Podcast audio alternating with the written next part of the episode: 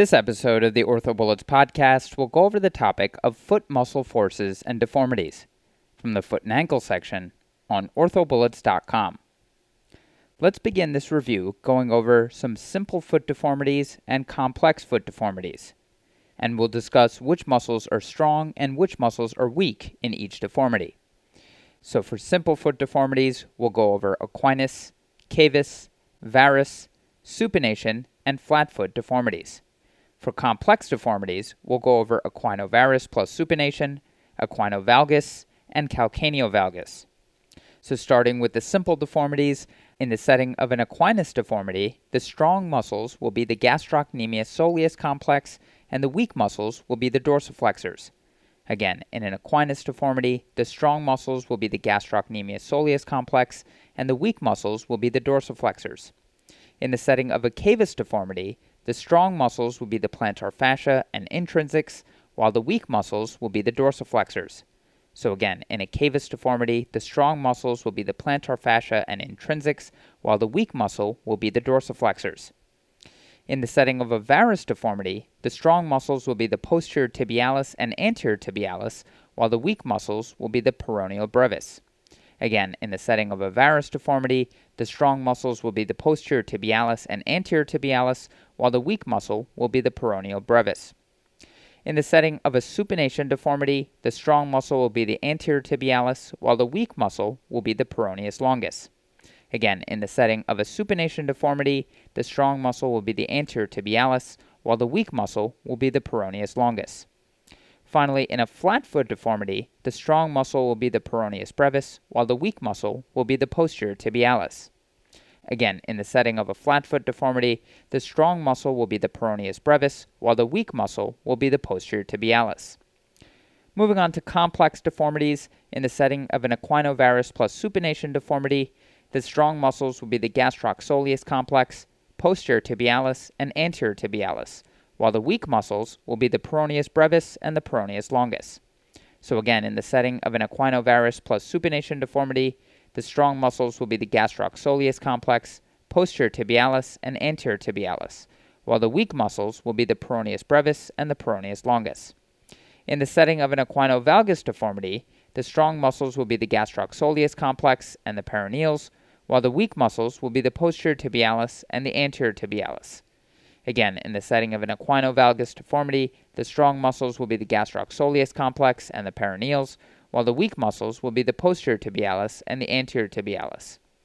Finally, in the setting of a calcaneovalgus deformity, the strong muscles will be the foot dorsiflexors slash everters, which are innervated by L four and L five, while the weak muscles will be the plantar flexors slash inverters, which are innervated by S one and S two. So again, in the setting of a calcaneovalgus deformity, the strong muscles will be the foot dorsiflexors slash everters, which are innervated by L four and L five, while the weak muscles will be the plantar flexors slash inverters, which are innervated by S one and S two. Now let's talk about equinovarus foot and foot drop in a bit more detail. Equinovarus foot is the most common deformity following a stroke, and in this setting, you will use an A F O and physical therapy for at least six months to await for possible neurological recovery.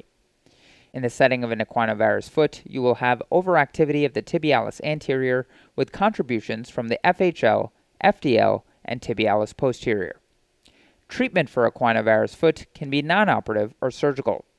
Non-operative management includes A F O fitting, physical therapy, as well as phenol or Botox injections. Surgical options include a split anterior tibial tendon transfer or a SPLAT procedure, flexor hallucis longus tendon transfer to the dorsum of the foot and release of the flexor digitorum longus and brevis tendons at the base of each toe, and or gastrocnemius or Achilles lengthening. Moving on to foot drop, this is the inability to dorsiflex at the ankle and or toes. It is commonly the result of a peroneal nerve palsy, and there are multiple etiologies. Central nervous system, specifically issues with the brain, spinal cord, and or nerve roots, the peripheral nervous system, specifically issues with the sciatic nerve and or peroneal nerve, traumatic etiologies such as a knee dislocation, laceration, and or blunt trauma, compressive etiologies such as a compressive mass and deformity correction, systemic etiologies such as diabetic polyneuropathy or mononeuropathy, iatrogenic causes such as laceration, casting, positioning, and or surgical injury, and finally certain mechanical etiologies such as following muscle debridement, tumor excision, et cetera. Presentation of foot drop is variable depending on the location of the nerve injury. Motor dysfunction can cause loss of ankle slash toe dorsiflexion if the deep peroneal nerve is involved, or loss of ankle inversion if the superficial peroneal nerve is involved. Sensory manifestations of foot drop can be loss of the first dorsal web space sensation if the deep peroneal nerve is involved, or loss of lateral leg slash dorsal foot sensation if the superficial peroneal nerve is involved. Treatment of foot drop can be non-operative or operative. Non-operative management involves observation, A F O bracing, or therapy, specifically stretching in the setting of supple joints. Operative options depend on acute injury versus chronic injury. In an acute injury, such as a laceration, operative options include repair, grafting, or nerve transfer. Operative options in the setting of a chronic injury involves tendon transfer, for example, a posterior tibial tendon transfer to the lateral cuneiform, plus or minus gastrocnemius or Achilles tendon lengthening. Physical exam in the setting of a foot deformity should always involve the Silver Skull test, in which there's improved ankle dorsiflexion with the knee flexed that translates to a gastrocnemius tightness. Equivalent ankle dorsiflexion with knee flexion and extension translates to Achilles tightness.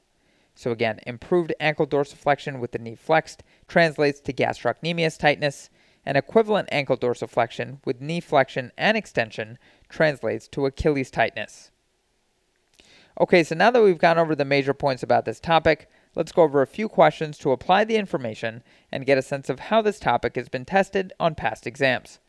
The first question reads, a fifty-year-old woman with a mild flexible planovalgus foot deformity has lateral hindfoot pain. What is the simplest modification of her shoe wear to help offload the lateral hindfoot? And the choices are one, medial hindfoot posting, two, lateral hindfoot posting, three, rigid foot orthotic, four, semi-rigid foot orthotic, and five, accommodative foot orthotic.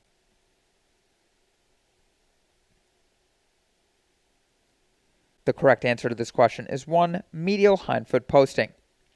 So lateral hindfoot pain is often the result of impingement as the planovalgus foot pronates and abducts. A medial hindfoot posting or wedge will elevate the medial aspect of the heel and decrease the lateral hindfoot pressures. This may be done in a dress shoe as well as a tie shoe with a simple heel posting wedge. Adding lateral hindfoot posting would increase the lateral pressures.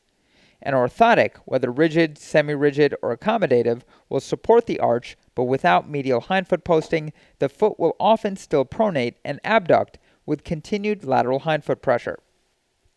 Moving on to the next question. The peroneus brevis is the primary antagonist to which of the following structures? And the choices are one, anterior tibialis, two, posterior tibialis, three, peroneus longus, four, flexor hallucis longus, and five, extensor hallucis longus.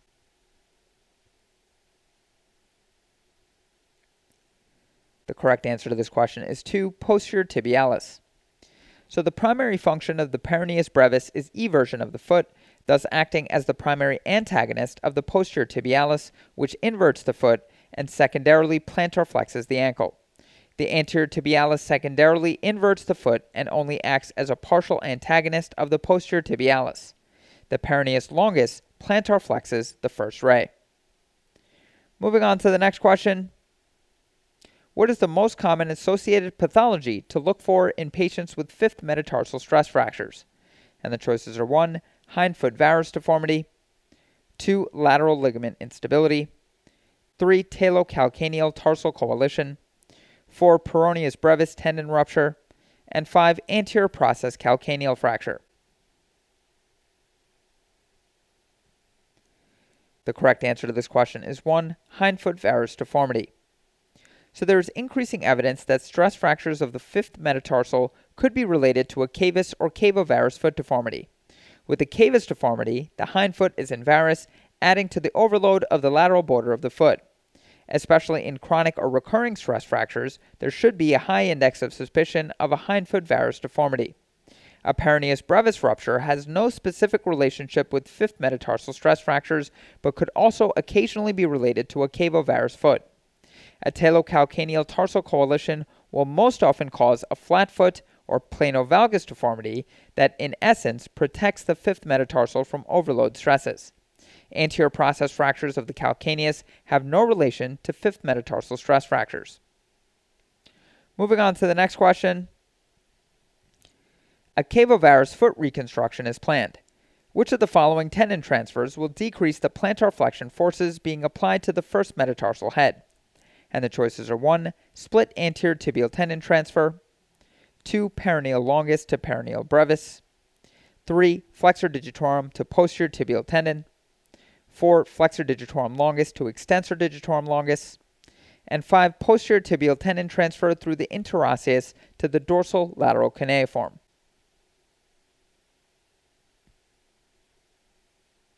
The correct answer to this question is two. Peroneal longus to peroneal brevis. So cavus results from muscle imbalances in both the intrinsic and extrinsic groups. Weakness of the anterior tibialis with strong peroneal longus muscle tone is believed to be one of the factors causing a plantar flexed first metatarsal. The flexor digitorum longus to posterior tibial tendon transfer is used for posterior tibial tendon dysfunction.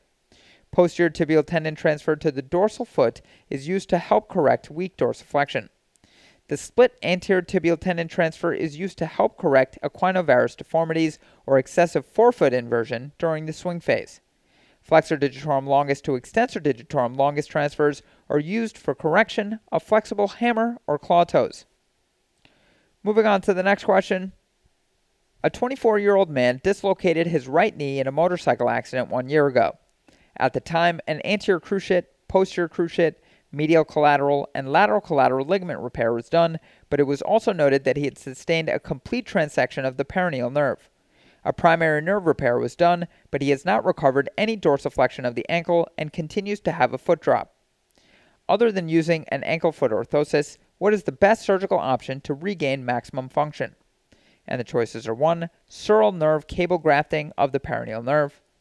two. Transfer of the peroneus longus to the tibialis anterior tendon. three. Transfer of the tibialis posterior to the dorsum of the foot. four. Transfer of the extensor hallucis longus to the tibialis anterior tendon.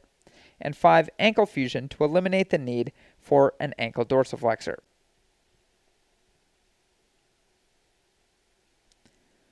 The correct answer to this question is three. Transfer of the tibialis posterior to the dorsum of the foot.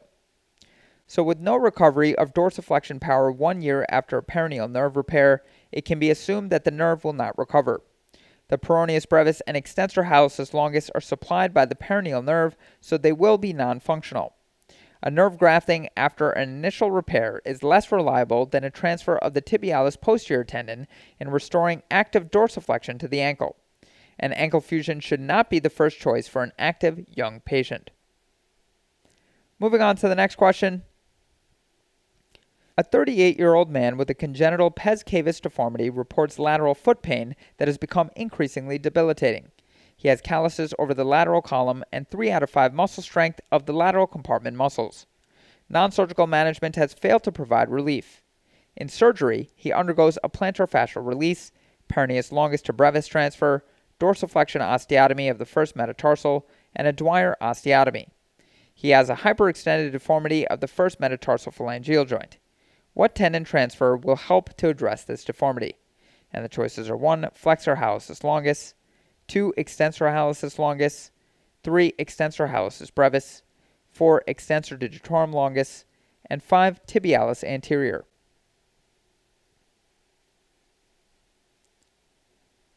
The correct answer to this question is two. Extensor hallucis longus. So in cavus foot reconstructions with a hyperextended deformity of the first metatarsal phalangeal joint, a first toe Jones procedure is indicated. This is an interphalangeal joint fusion of the first toe with an extensor hallucis longus tendon transfer. The flexor hallucis longus, extensor hallucis brevis, extensor digitorum longus, and tibialis anterior tendons are not of adequate length or in the correct direction to correct this deformity. Moving on to the next question. A patient with foot pain is noted to have a cavovarus deformity. The heel corrects to slight valgus on Coleman block testing. This finding indicates that the deformity should correct with which of the following procedures? And the choices are one, triple arthrodesis, two, subtalar arthrodesis, three, perineal brevis lengthening, four, medializing calcaneal osteotomy, and five, dorsiflexion first metatarsal osteotomy.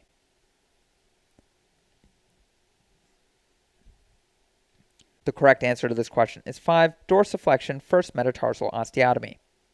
So the Coleman block test is used to demonstrate a flexible hindfoot. If the heel corrects from varus to neutral or slight valgus by bearing weight on a block supporting the lateral column of the foot, the subtalar joint remains flexible. This indicates that the varus position is secondary to the plantar flex first ray or valgus position of the forefoot.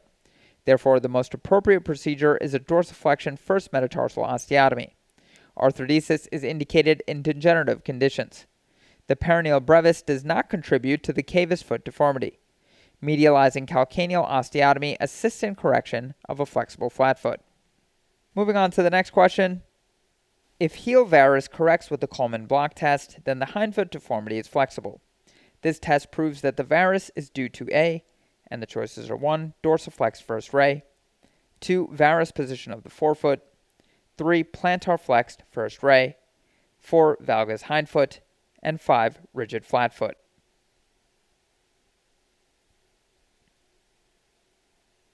The correct answer to this question is three, plantar flexed first ray.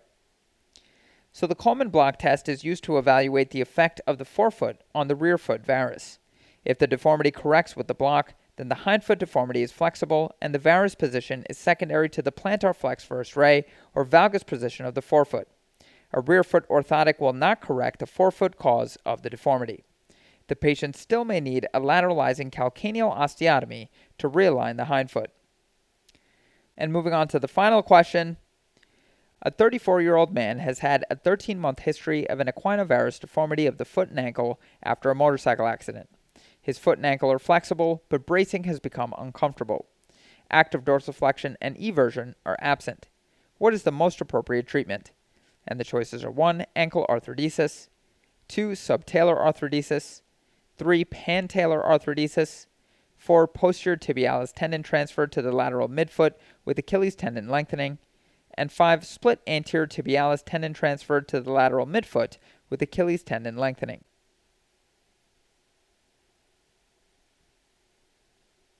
The correct answer to this question is four, posterior tibialis tendon transfer to the lateral midfoot with Achilles tendon lengthening.